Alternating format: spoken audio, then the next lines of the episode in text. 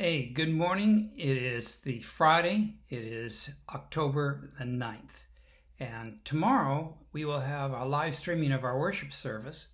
We will actually reopen the church. We're going to be open. I will give a message.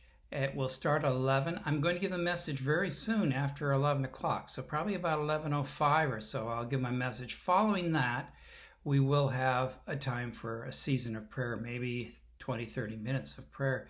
If you'd like to do that, you can come and go as you wish.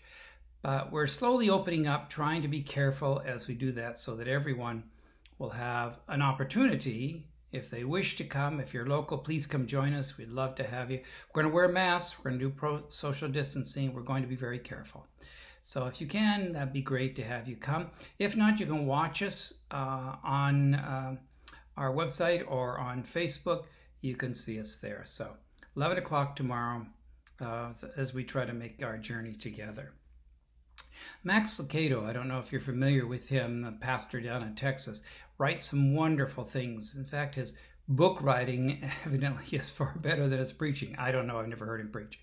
But he is quite a writer, and I love his books. I have a lot of his books. Well, he tells a story about Maria and Christina who lived on the outskirts of a Brazilian village. They were dirt poor.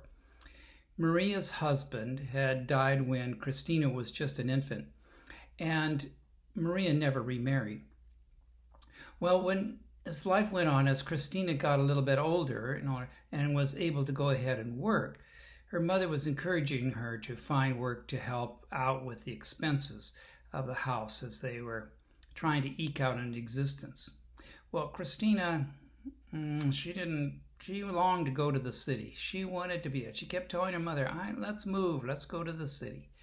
And Maria says, "No, we're not going to go there." She says, "Well, I want to go." And Maria, Maria thought, "No, that is not a place for a young girl to go uh, down to the city." She didn't want her to do that. Well, one morning when Maria woke up, she found that her daughter's bed was empty and that Christina was gone. And she knew because of what Christina said that where she'd gone. She'd gone to the city. So Maria, she quickly went down and got a bus ticket to go to the city. And when she did this, she she went to the little photo booths that are there sometimes in these terminals, and she took as many pictures as she could as she, as she could possibly could um, before her bus left, and she just filled her purse full of these little black and white pictures of herself. So she she went to the city and she began to go to bars, she go to hotels, she go to places where prostitution and those kind of things happen. And she left her picture, she taped her picture up all over the in when in, in the hotels, in the hallways, in the bathrooms, and the mirrors, all over. And eventually she had to go home. She ran out of money and so she went home. Well, it wasn't just a couple weeks later that along came Christine. She came down the stairwell of a hotel and she went into the women's room. And as she went in, she was really down and depressed and, and you know she was really struggling and she her pride was there and and she saw her mother's picture on the mirror and she went at the mirror she was shocked to see it there and she went up to the mirror and she pulled off the mirror and what was written on the back of the mirror was this. Here's what was written on the back of the mirror. She said, Whatever you've done, whatever you have become, doesn't matter. Please come home. And Christine did. She went home. Hmm. Said something, there's a story in the Bible about the prodigal son, and maybe you've read that in Luke 15. In fact, there are three stories there's the lost coin, there's the lost sheep, and there's the uh, son that is lost.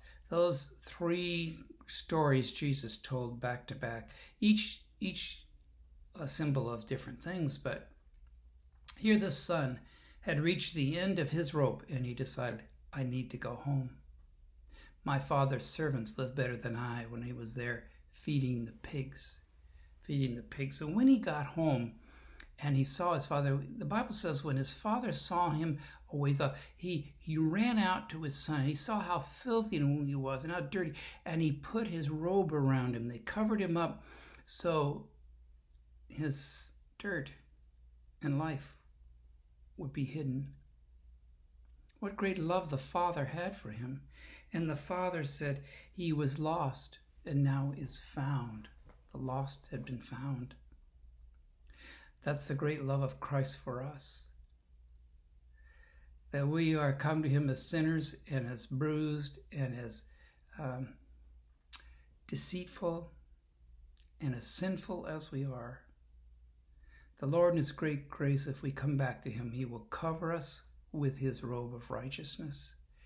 And it will be as if we had never gone, that we are His children and He welcomes us home.